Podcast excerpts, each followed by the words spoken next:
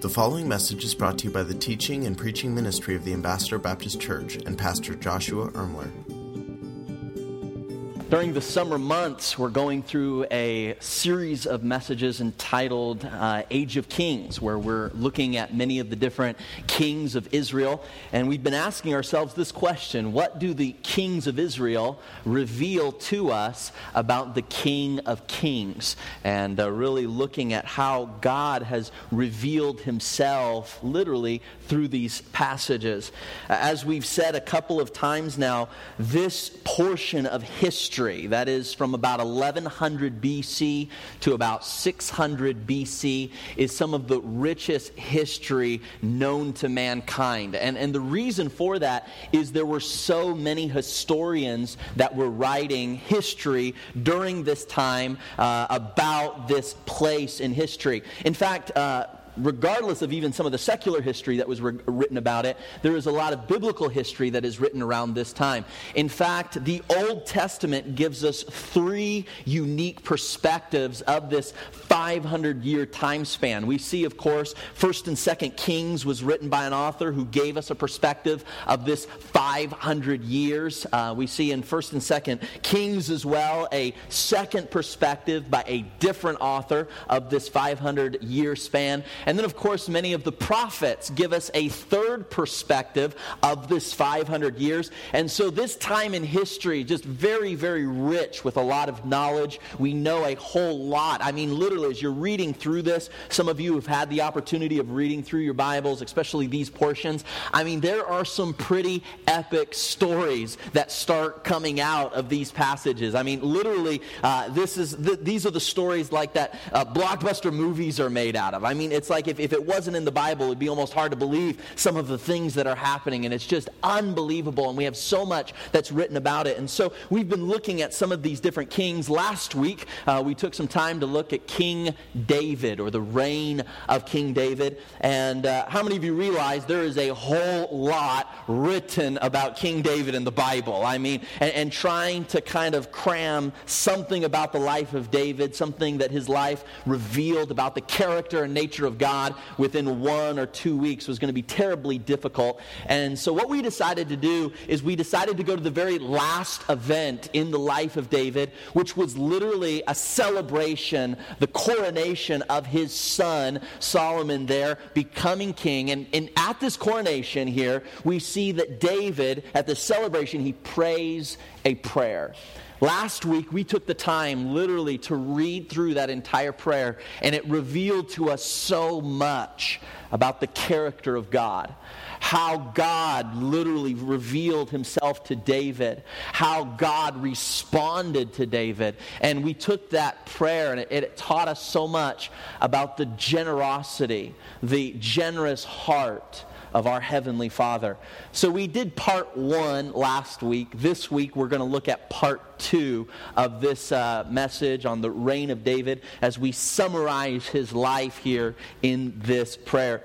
In just a moment, we're going to be in First Chronicles, chapter number 29. And uh, we read through this entire passage here a moment ago, but today we're just going to focus in on two verses. We'll begin reading in verse number 9, and then I'll also read there in verse number 14. All right, verse number 9 and verse number 14. Inside your service program, you should find an outline uh, that you can use to follow along through the message. I hope it'll be a help to you as we study the Word of God together this morning. Uh, for those of you who are physically able, I'd like to invite you to stand here as we read these two verses. That'll be the launch pad for our sermon here today, First Chronicles uh, chapter number 29. Let's read here in verse number 9.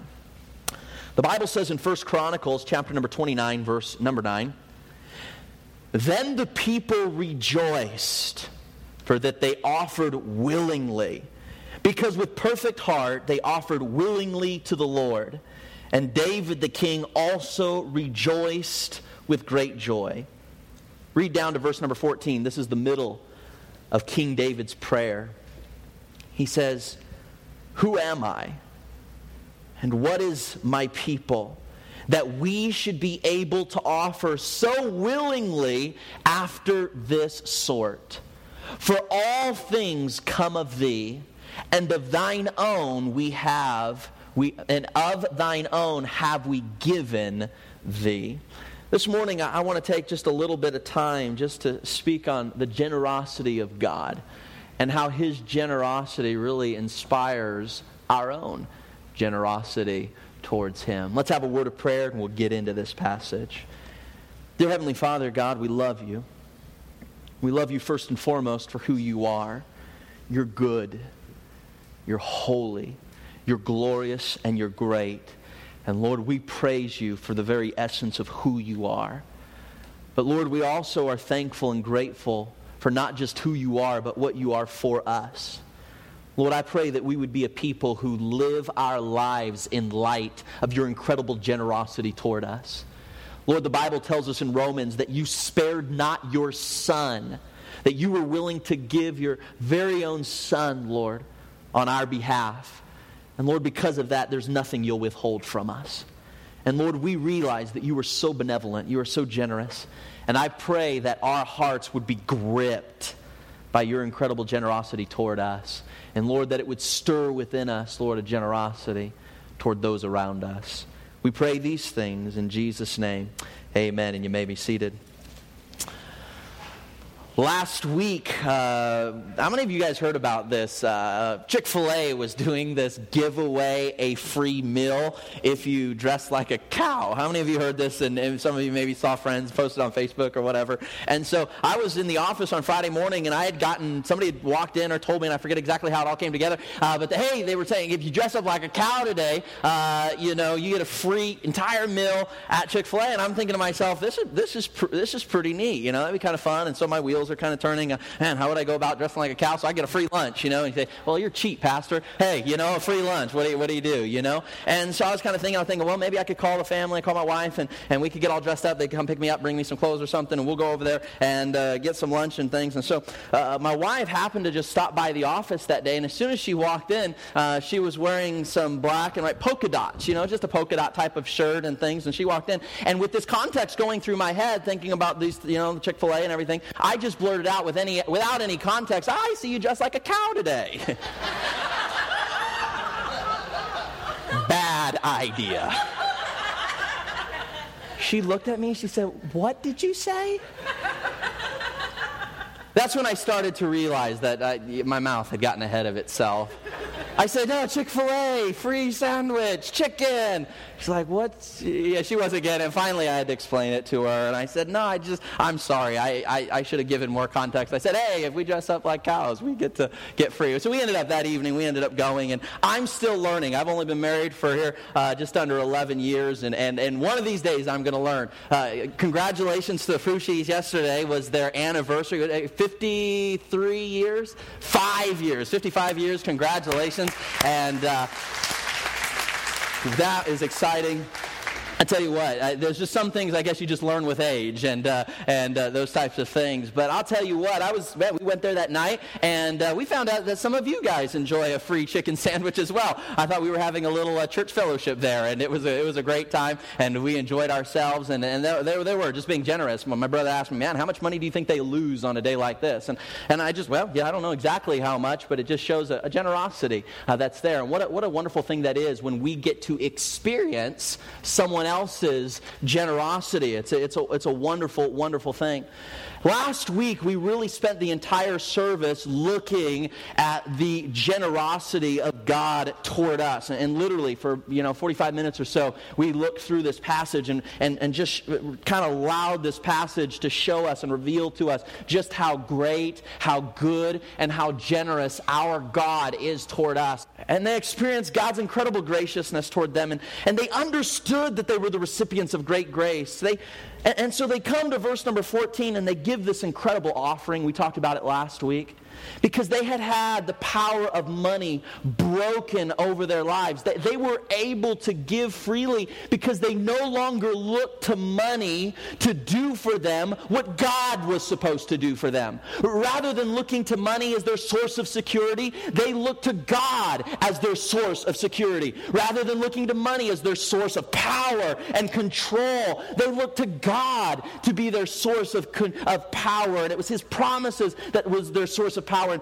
And, these people, rather than looking to money as the source of the good life and to get what you want out of life, they were able to truly see God as the source of the good life. And they had money, the power of money, broken. And so, because of that, they were free to be generous. They were free to give. Money no longer held them captive to materialism and to greed. They had that broken in their lives. But here's the question how do we practically grow generous? And this is where we're going to park it today a little bit. You have to take this message in context to last week's message.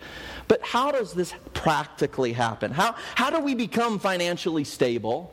So that we can be generous? And that's a valid question, and a question we're going to take a little bit of time to answer here today, all right? So, on the screen, I think they'll throw this up here, a little bit of a kind of a, a foundational truth. But the Bible teaches, we'll get to the scripture in a moment, that it is not financial stability that creates generosity. Some people would say, well, once I get financially stable, then I'll be generous. What we're going to see today is rather, it is generosity that creates financial stability. And in a world that tells us, no, you can be generous one day and you can be generous later because once you get financially stable, then you're free to be generous. The Bible turns this thing on its head and says, no, it is a, it is a spirit of generosity that creates financial stability. You say, well, where does the Bible teach that? We could go to a lot of different passages, but the Bible tells us in Luke chapter number 6, 1, give and then it shall be given unto you. Pressed down, shaken together, running over, shall men add unto you. That it is literally a spirit of generosity, the grace of God working in my heart that allows me to be generous, that literally makes the foundation, it creates the foundation for financial stability in our hearts and in our lives. If you're sitting here today and you're saying, I want to be generous, I love to be generous. That's my you got to understand, Pastor, that's my heart. I just I'm not I'm not there yet financially.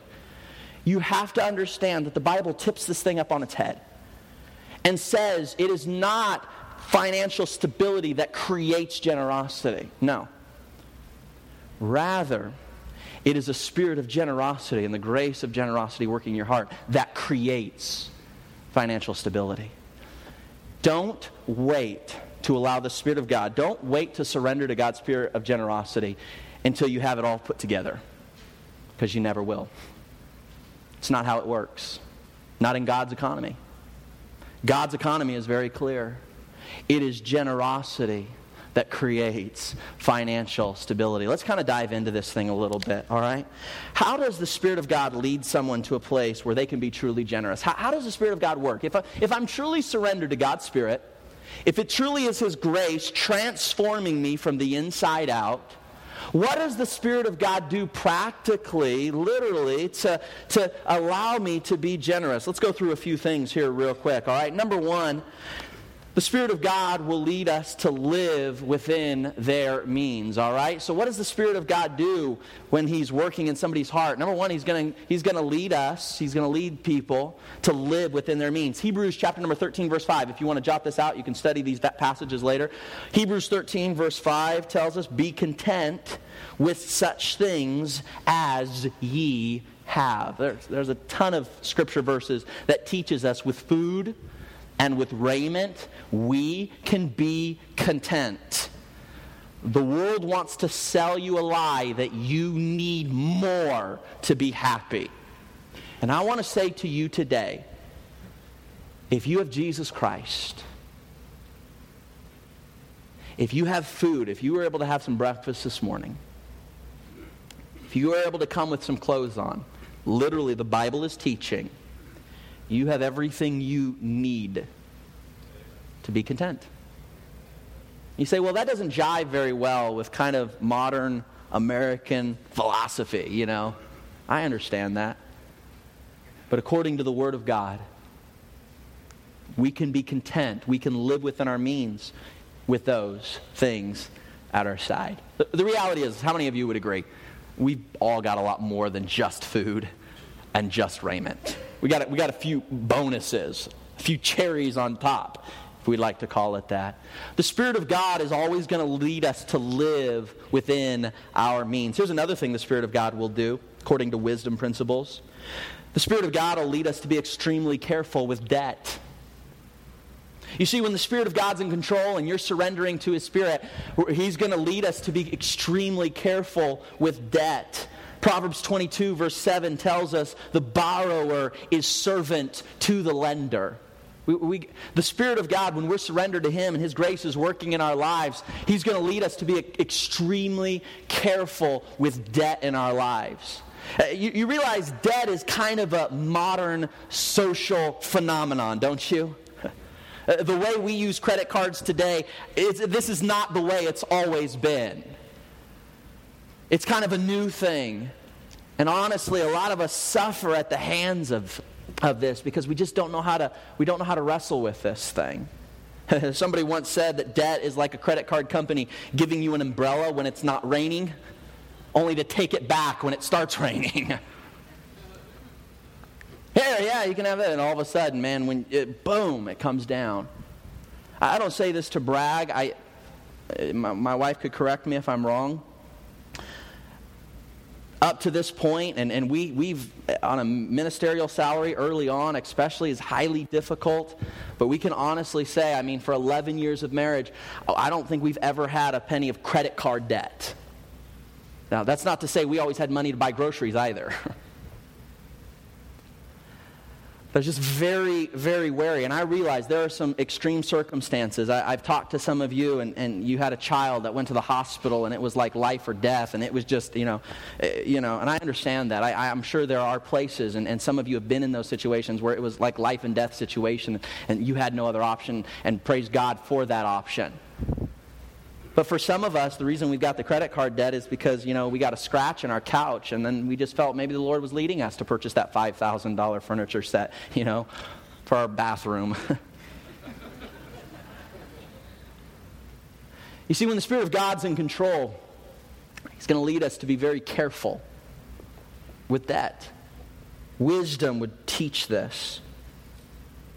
What else? The Spirit of God will lead us, number three, to avoid a spirit of materialism. Proverbs chapter number 15, verse 27. He that is greedy of gain troubleth his own house. See, as Americans, I'm going to just say this none of us realize when we have an issue or a problem with greed or materialism. Because everything we have, we've earned, and everything we've got, we need to have. And, and if I, you know, and we just, no, nobody ever has come to me and said, you know what, Pastor, I just got to be honest with you, I have a real problem with greed. Never. I've had people tell me they've had problems with lust. I've had people come and tell me they have problems with gossip. I've had people tell me they've had problems. I've never had somebody come and say, Pastor, I just got to be honest with you. I, ha- I really, I have really struggled with material. It never happened because we don't see it. It's like, it's like the sin nobody sees in themselves. After all, we earned it. I deserve it. If I got it, I need it. I wouldn't have gotten it if I didn't need it. and one of the things that the Spirit of God is constantly going to lead you to do is to avoid a spirit of materialism. Notice what it says He that is greedy of gain troubleth his own house. People, I'm gonna, I'll throw this out there, and I know it might step on a few people's toes you you hurt your own family when all of a sudden debt is driving you to just get that next thing.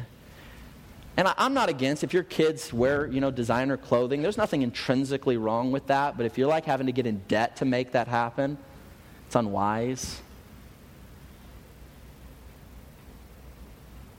You see, the Spirit of God is going to lead me. When I'm truly surrendered to Him, He's going to, he's going to lead me to avoid that. Why? Because it troubles our own house. We're, we're, we're, we're getting ourselves into trouble. Number next Spirit of God, when we're truly yielded to Him, and when we really recognize that everything we need, we have in Christ, that, that everything I could possibly need to be satisfied, I have in the person of Jesus Christ. And, and when that gospel reality truly grips my heart, and that gospel reality truly grips my soul, and I, I'm just obsessed with that, what I have and what I need, I've got in Christ, guess what? And I surrender that, all of a sudden, there's going to be a generosity in our giving. Acts 20, verse 35 says, It is more blessed to give than to receive. We're happier when we give than when we get back. And there's a, the, the Spirit of God is going to lead in a spirit of generosity. When the gospel truths are, and the generosity that God has toward us, when it's authentic, we're going to respond to that generosity. We're going to respond back by being generous in our giving because that's what the Spirit of God did. Man, God says, I, I, there's nothing I wouldn't spare for you. I, I gave you my very own Son. Won't I give you all good gifts? I'm, I'm, I'm, I'm gracious. I love you. And somebody who's really captured with that gospel reality in, in a way that I would call, you know, kind of verti- vertically, won't be able to help but spread that horizontally. One of the indications of a person who's truly been captured by the grace and the gospel of Jesus Christ is they're marked by just a radical generosity. Their lives are marked by it. It's one of the indications of somebody who really just gets it. Not only are they generous in their giving, but the Spirit of God, according to wisdom and according to the Word of God, is going to teach that they're consistent in their giving. 1 Corinthians 16, 2 says, Upon the first day of the week, let every one of you lay by him in store as God hath prospered him. On the first day of the week, there's a consistency to it, there's a pattern to it. You say, what, what should that pattern be? I think wisdom would say, according to Proverbs chapter number 3, that if we've been blessed that week, we have a responsibility to be generous that week. Not everybody, uh, all of us are in different situations. Some of us get paid weekly, some of us get paid monthly, some of us get paid yearly. I know my father in law, he gets paid yearly because he's a farmer or does those kind of things. I understand that God blesses us all in different patterns and in different ways. But to the, to the pattern that he blesses us with should be the pattern by which we are generous. There's a consistency in that. What's the Spirit of God going to do? Here's next when we're really captured by the grace of Christ and the generosity that He's given toward us, when we truly are, we're not just going through the, we're not just talking the talk, like, oh, praise God for His goodness. Oh, yeah, his oh, grace of God is when it, it's real, genuine, deep down, it's captured us from the inside out. The natural response to somebody who's been captured by God's incredible generosity toward them, they won't be able to help but be generous toward others, to, to, to be consistent and generous in their giving. Next, He'll also lead them to save a percentage of their income. Now, I realize this is not always possible.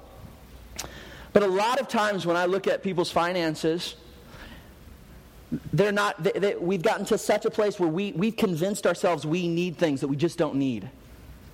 And I would save if I could, but I can't. Let me give you what the Bible says. The Bible says in Proverbs 13 22, a good man leaveth an inheritance to his children's children, his grandchildren.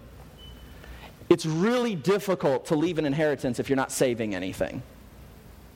Now, understand, these are, these are general maxims from the book of Proverbs. These aren't hard and fast rules, you know, bless God, you're not. These are just, these are general wisdom principles that are very wise. It's things that the Spirit of God's going to lead us in. And what's tough is when our materialistic, greedy mindset leads us. We got to buy this and buy that and buy those things and buy these things, all, all this kind of stuff to the neglect of just really following basic money guidelines. I mean, just basic wisdom principles for finances. There's nothing wrong with buying a designer clothing. There's nothing wrong with driving a nice car. There's nothing wrong with living in a beautiful house as long as it's within the pattern of what God's word has to say, as long as you're allowing His Spirit to really lead you and not just give kind of verbal affirmation to things of God, but you're truly living generously and you're truly giving and you're truly saving and you're truly allowing the Word of God not just to dictate what you think about, but it, it makes an impact on how you live your life. These, these are things that are generally helpful and wise to save. I've always encouraged people with this rule. It's, it's a wisdom principle I'll throw out there. I, I really encourage people with the 80 10 10 rule. Generous, 10% to the Lord, 10% to savings, live on the rest, and if you've got some left over, have, have, have, have a party. have fun. Enjoy it. God give us all things richly to enjoy. It's a wise principle for living. Wisdom would tell us it's important to save. Wisdom would tell us it's important to be generous. Next, when we're really gripped with what Christ has done for us, and when we, when we, actually, uh, when we actually believe that everything we need we have in Christ, that we can be satisfied in what Jesus Christ has done for us, that, that Jesus is enough. When we not just talk about it, but when we really, our soul believes that Jesus Christ is enough, that we can be satisfied in Him and Him alone. Here's what it produces it produces a life that is now free from greed and free from materialism. No longer do I have to have that thing because I've got Jesus. I'm satisfied in Him, and if God blesses me with it, praise God. I'm going to I'm going to thank him for it.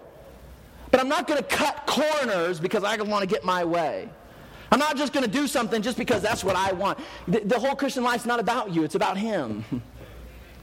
And we need to get to a place where the gospel so transforms our heart from the inside out that no longer do we have to have that, you know, whatever it is.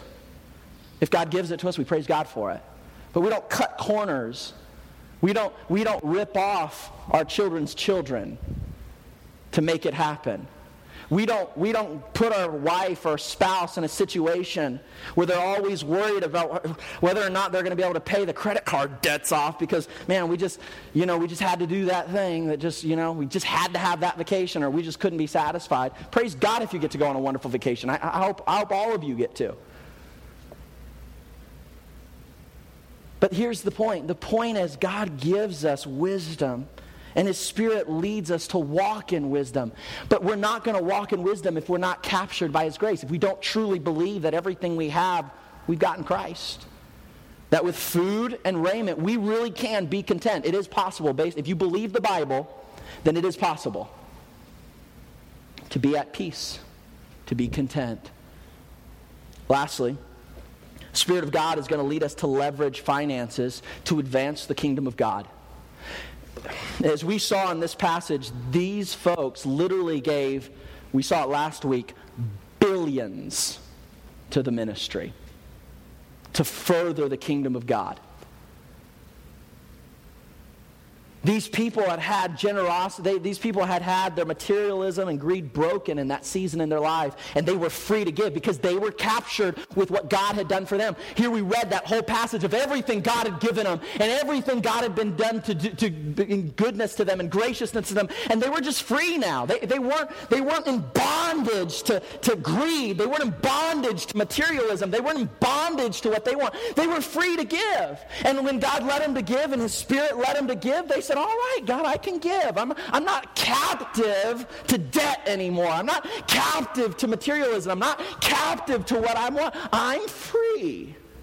I'm free. Here's what the Bible says in context of money. The passage, Matthew chapter number 6, speaks a lot of money. And the Bible says in Matthew 6:33, "Seek ye first the kingdom of God and his righteousness, and all these things shall be added unto you. Here's what the Bible is saying. It, with, this, is, this is a passage in the context of money.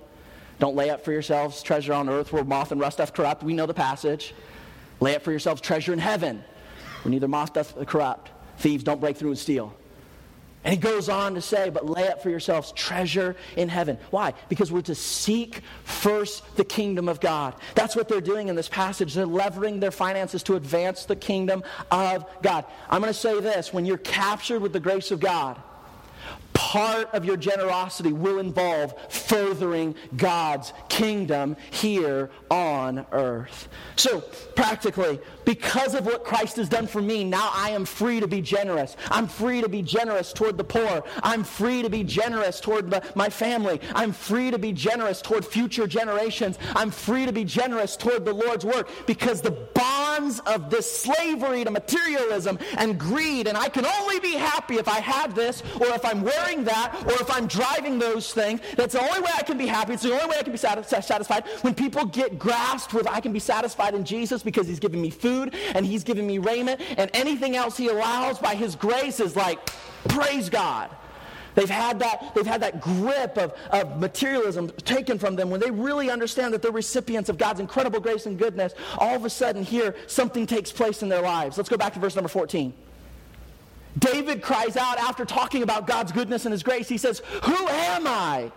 And what is my people that we should be able to offer so willingly after this sort? For all things come of thee, and of thine own have we given thee. Here, David is literally saying, he's saying, How could we give what we gave? How is it even possible? And he says, it was, we were able to give because God had given to us. Notice, notice that phrase. For all things come of thee. He says, God, how were we even able to give you this offering? How were we able to be so generous? And he, he answers his own rhetorical question. He says, I'll tell you why, God. Because you gave it to us in the first place. It all belonged to you in the first place. That's how we were able to give. Notice verse 16. O Lord our God, all this store that we have prepared to build thee an house for thine holy name cometh of thine hand and is all thine own. Here in this passage, King David and the nation of Israel respond to the grace of God with nothing less than radical generosity. We dove into this last week, remember? I mean, literally, the amount of money. If you read verses number four, if you want if you're there in your Bibles, go to verse four and verse seven, and you'll notice in verse seven, verse number four talks about everything King David gave, and we went through and we talked about the talents and how much that was, and it was like in current economic terms, it was about. Does anybody remember about how many billion?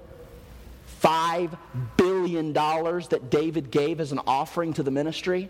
You read down to verse number 7, and the people of Israel are so blown away by God's goodness and the leading of their uh, leader there to give, and so they give an even bigger offering. Their offering was somewhere in the neighborhood of 7 to 8 billion dollars if you were to transfer that into modern economic terms. So here this 13, 14, get this, billion with a B dollar offering being given so the temple could be built built, that place where they could go to worship God, that place where they could really uh, sacrifice to the Lord, and that place, $13 billion offering here was given. Why? Because they kind of got their arm twisted, you know, well, what are you going to give and what are you going to give? No, they got captured with the grace of God, and they, their just heart was overwhelmed to give back. There was a spirit of, here's the word, radical generosity that flowed out of their hearts and out of their lives. Which leads us to another God centered thing a person really understands, and that is this.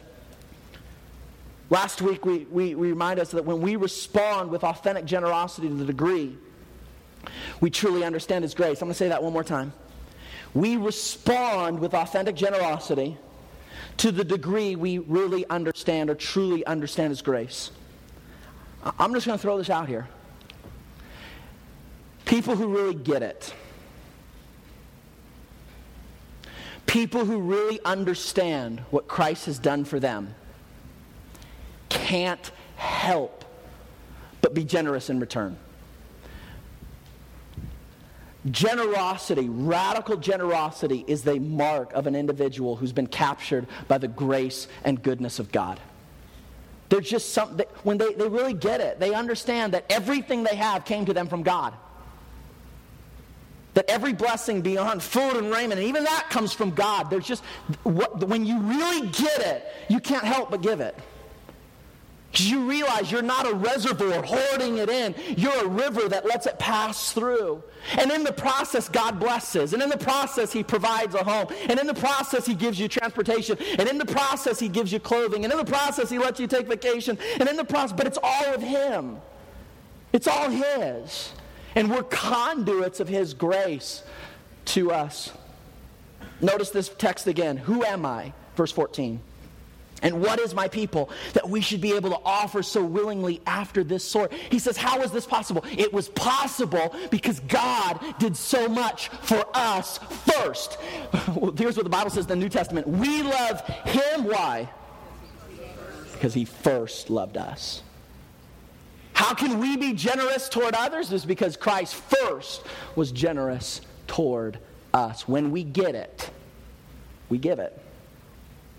That's one of the indications of a person who really gets it. It's not just talk. It's not just walking the walk. It's not just talking the talk. When somebody gets it, this is the sign. This is a mark. They're marked by radical generosity. They can't help it. God is a radically generous being. Did you get that? Your God is radically generous. Your heavenly Father is radically benevolent. The creator of the universe bestows so much goodness and so much grace upon your life. You serve a benevolent, gracious, good king. That's who he is. And this king who has been radically generous to you wants to be radically generous through you. That's how he works. The same who's the same God who is generous and benevolent to you wants to be benevolent through you. A heart and life that has been deeply touched by the grace of God, let me say this, wants I'll even take it a step further. They have to respond with generosity. They can't help it because something inside of them so has radically changed that they feel like they have to give back. Notice, notice on the screens here.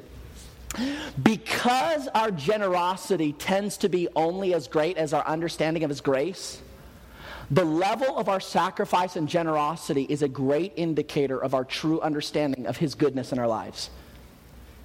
You say, I, I want to know how much I really understand God's goodness in my life. The Bible says the heart's deceitful above all things, desperately wicked. Who can know it? How do we know if we really get it? Because every one of our brains is going to convince us, it'll lie to us. It'll tell us, you get it. It'll tell us, you understand it. It'll tell us, yeah, yeah, this person may not get it and that person, but you get it. You understand it. So, how do we really know if we get it? Or if we're not just self deceiving ourselves and, conv- and we're self deception, convincing. Here's how we know we know based on our generosity. Generosity is a mark, it's an indication of somebody who gets it. They understand it, they get it. They're generous in return. Now, let me just clarify this real quick. Radical generosity, I want to caveat this because I don't want anybody to misunderstand me. Radical generosity is not about an amount of money. This is very important. It's about a spirit of sacrifice. That is to say, you might, you might be sitting next to somebody who, in the amount of money they give, is far less than what you give, but yet they could be far more generous than you are. Because generosity is not just measured by dollars and cents. Generosity is marked by a spirit of sacrifice. We'll say it this way around here sometimes. It's not about equal giving, it's about equal sacrifice. We can't look around and compare ourselves with yourselves and say, well, I must be generous. I give more than that person, that person, that person. It might be that God's grace has been so good to you that you're, you can give more, but it's not as much of a sacrifice. And somebody who's giving less, they're giving more of a percentage. It's actually more of a sacrifice for them. And in, in, doing so, even though their money amount is less, their generosity is more. And so I want to be very careful that we, we don't define, you know, radical generosity in some monetary value. It's not about a monetary value, it's about a spirit of sacrifice that's willing and wanting to respond to the goodness that God has given to them in a sacrificial manner. Luke 12 says this For unto whomsoever much is given, of him shall much be required. Luke 12, verse 48.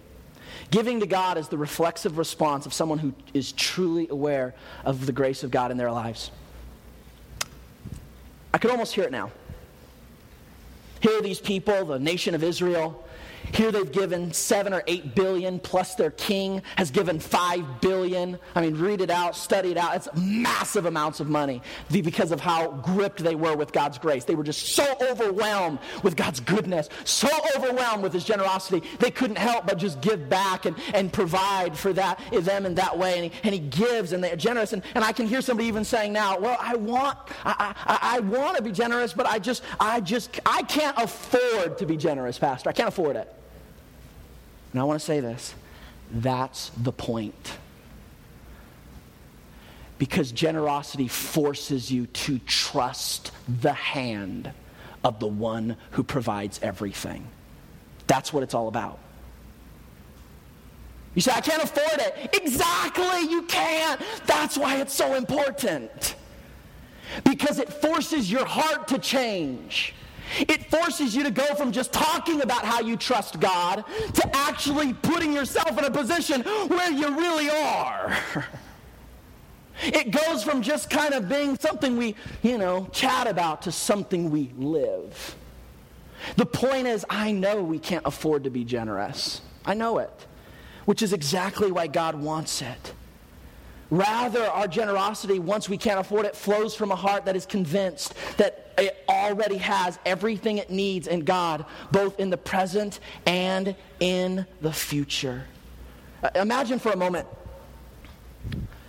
I pick my daughter up from school. And as I'm going there, I notice a little girl in her class. She looks poor, like she doesn't have a lot. I kind of hear that she hasn't had a meal. Her family can't provide for her to, to give her a lunch. And so I go to my wife and I say, honey, why not tomorrow? I want you to pack extra lunches in Ashlyn's box.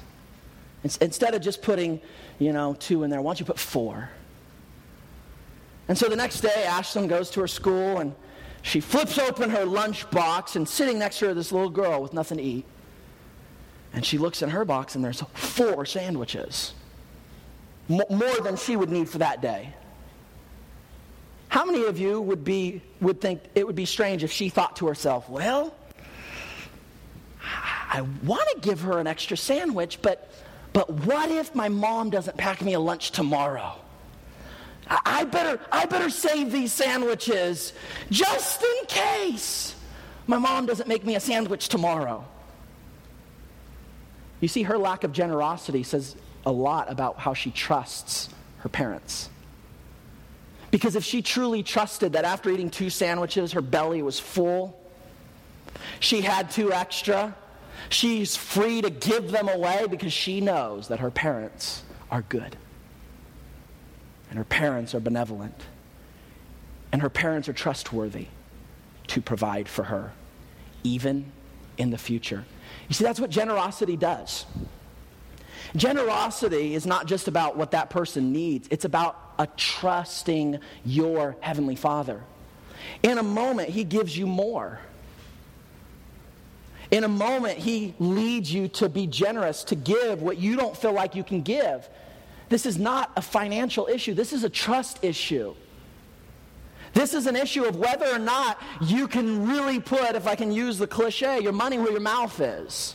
We talk about loving God. We talk about the gospel. We talk about how good and generous God is. And sometimes the loudest among us about how good God is and how generous He is, and we're real big about wanting everybody to know how great we think God is. And all of a sudden, wait a second, we there's no real, authentic, genuine, radical generosity that matches what that word coming out of the mouth is. And there, you see, when it's when you get it, you give it.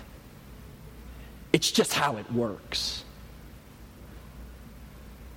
Because when somebody's gripped with grace, God changes us from the inside out. This is not a budget issue, it's a trust issue. Now, I realize this is, this is the hardest message to sit through in a year at a church. And believe me, it's one of the hardest messages to preach at a church. Believe me.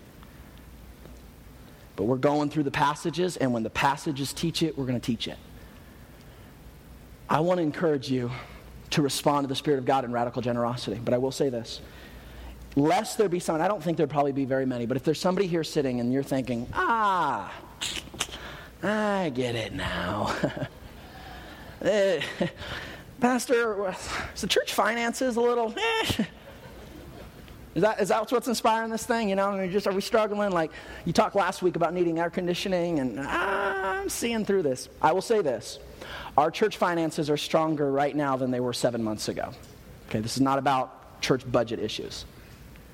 In fact, I'll, I'll say this: if you are, if there's even a part of you right now that is sitting here and you kind of, you you're kind of, well, I know my pastor's saying it's all about the money, and I, I knew this, and my friend told me that don't go to a church that talks about money or whatever the case may be. Here's what I'll say: I do believe, based on the authority of that book, that you should be radically generous. But if, if you, if your heart can't trust the spirit of this place, here's what I'll say: give it somewhere else. But be generous. That's my point. If you can't trust what God's work is doing here, that's fine. I understand that, okay? There's, I understand the world and the complexities and the messiness of the world we live in. But I am saying this give, and give somewhere. Be generous. Be consistent in your giving. If you can't do it here, that's fine. But do it. Allow the Spirit of God to lead you. Because when you get the gospel, when you get what His grace does, you can be generous.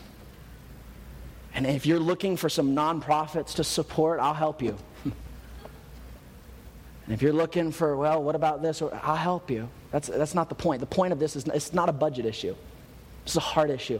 I am so, my heart is so burdened that we would not just be a church that knows how to talk the talk but that our church would respond with the glory of the, to the gloriousness of his gospel. And I'm going to say this a church that is not generous doesn't get it. And I don't know how else to say it. You say that sounds harsh. It just, it's not means you're bad people. I'm not saying you're horrible, wicked, and you're all going to go to hell. what I am saying is when you, when your heart is gripped with the goodness and the graciousness and the benevolence of a heavenly Father who sent his very own Son, who gives you all things richly to enjoy, when your heart and soul really gets it, your heart changes. And there's a radical generosity that begins to take place. And all of a sudden, the poor around you, you've got new eyes for them. There's a benevolence toward them all of a sudden you're not thinking just about the new couch you want. You're thinking about your children and your children's children and maybe how could I save to be a blessing to them even, even when I pass on.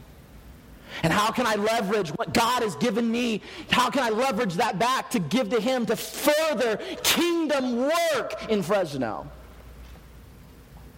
There's a radical heart shift that takes place, and it's not about a budget issue, it's not a financial issue, it's a trust issue. Do I trust that when I give, my Heavenly Father is gracious enough to provide tomorrow? See, we pray this prayer Give us this year our yearly bread. Don't we? What does the Bible say? Give us this day. See, what we do is like, okay, this day, and I would give with a little of tomorrow's bread, but ah, what if God doesn't provide tomorrow? Can I say this? You can trust your God, He'll provide. He will provide. Your God is strong enough to provide, your God is big enough to provide.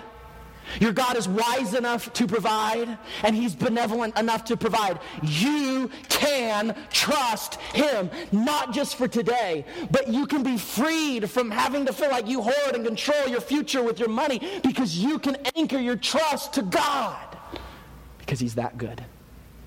He's that gracious. On the screens, the, most radical forms of generosity the most radical forms of generosity do not flow out of a heart that gives because it will get something from God. This is very important. But rather, generosity flows from the heart that is, it, that is convinced it already has everything it needs in God, both in the present and for the future. Praise God. The, the Bible does teach that when we give, there, there is there's blessings for that. How many of you are thankful for that? But that's not why a gospel oriented heart gives. A gospel oriented heart doesn't give so it can get something else. Does that happen? Yes, a lot of times it does. But that's not why we give. That's not the motive. The motive we give is because we realize that everything our heart needs, everything our life needs, we have in the person of Christ. Jesus is enough to satisfy. He's given me clothes, He's giving me food. I have what I need to be content. Therefore, I'm freed from materialism. I'm free from guilt, uh, uh, uh, greed. I'm free from these things that would try to convince me that I got to hoard, hoard, hoard to control the rest of my life. I'm free to trust. And so I save money not because I'm trying to control my future. So I can try to keep myself safe and secure so nothing can get to me. I save because the Bible teaches it's a good thing and we're trusting God in our saving. And we give not because pastor is going to pat us on the back and put a big plaque in the lobby of who gave the most money but we give because we recognize He has given me everything. We respond with generosity to the degree we truly understand God's grace in our lives. I, will throw this out. How many of you, man, we look to other countries and we see the great needs that exist, and we think about the needs that exist in third world countries and the lack of water and the lack of food and the orphanages that need help. And, and we look at the many countries that do not have the Bible in their own language and they don't have missionaries there in those villages. And we think to all the needs that exist in this very city and the homeless, and we think about just the poor, and we think about the kingdom work that needs to be done and the hearts and lives of people, and it can seem so overwhelming. But I want to simply say to you this that we as Christians, I believe, have all the resources we need in our bank accounts. We have all the resources we need in our pockets as we come together, led of the Spirit, to address the needs that our world has. There are over a billion people in the world who call themselves Christians. And if they would simply align themselves with what the Bible teaches, and they would simply allow His Spirit and be captured captured by His grace and allow that generosity that was given to them to be given through them. I believe with every ounce of my being that the financial problems, that the economic, social problems that exist in our world, and first and foremost the spiritual problems that exist in our world, could be addressed with the resources that God has already given to us. Wow, I was expecting a little more amen than that, but hey, that'll work. You see what I'm saying, though? He's already given it. He's already tr- entrusted to us. How are we going to respond to what He's given? Securing, and I want to say this, unless you're still not convinced, securing everything you think you want in this life will not ultimately satisfy you. This is just Bible. The things of this earth don't satisfy the way they promise to. And if you're sitting here and you're like, okay, I, I want to move forward in my heart spiritually and I want to move forward just kind of financially, you can try to get out of debt. But if your heart finds its identity in what you own, you'll never be able to overcome it. And you can read all the Dave Ramsey books and you can read all the Wall Street journals and you could read it all trying to figure out how to get financially stable. But if your heart finds its identity in what you own, you'll never get out of it. You can try to save money till you're blue in the face and do everything that some financial guru tells you to do. But if you're materialistic and greedy at your very core, you're just gonna, you're, it's gonna be like two steps forward, three steps back, one step forward, two steps back, and you're gonna feel like you're on a treadmill because at your core, the first thing that needs to be addressed is the heart. Once that is addressed, then you can make some momentum physically, financially. But it's, it's, it's unwise to try to move forward financially if, if, you're not also allowing your heart to get into alignment with what this book says. It, it's, it's, it's both is important. You can try to be generous and, oh, bless God, and I, am going to start giving. I, I, I, feel like pastor is going to you know, put me on a guilt trip or something if I don't give. And I hope that's not your heart. And I, definitely, I want to promise you, it's not my spirit. In fact, until like I started studying this, I had no intention a month ago of preaching on money this week. None. Zero. Partly because we don't need it in this moment today. But I came to the passage. That's what the passage teaches. Guess what? You get what the passage teaches. I found this out after I studied it. you can try to be generous, but if at your core your heart is stingy, it's just not going to work. You deal with the heart first, and then you deal with the financial. If you try to deal with the financial without dealing with the heart, it's just it's never going to get the momentum that it needs. Because financial stability does not produce generosity. Generosity, my friend, produces financial stability. Because there's something that happens when I allow God to rule and reign and be the king of my finances. He changes me from the inside out. He gets me to a place where I no longer have to hold so tightly and try to control my future and try to live and try to convince myself that I need this. I need he changes my heart, and all of a sudden, with it, all the financial practicalities can begin to fall into place. Can I say this? Our hope for becoming more generous is not in winning the lottery. You say, I'm going to be more generous, Pastor. When I win that lottery, we're going to be so generous. Your hope for generosity is not in winning the lottery.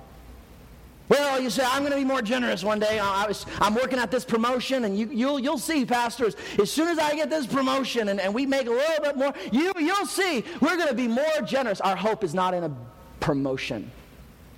You know, I'll become more generous, you know, when that inheritance finally comes in. You know, there's this, uh, you got to understand, I got this uncle and da da da da. Now, as soon as that boom we're going to be, we're going to be generous. our hope is not in some inheritance. You know what our hope for generous, generosity is? Is becoming obsessed with the riches that are already ours in the person of Jesus Christ. That is where our hope for generosity lies.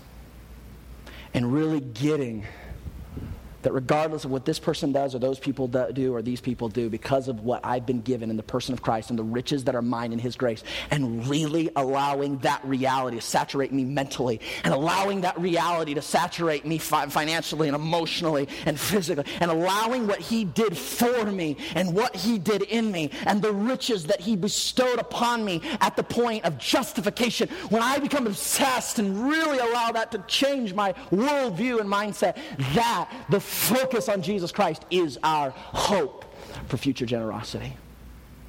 Our hope is Jesus.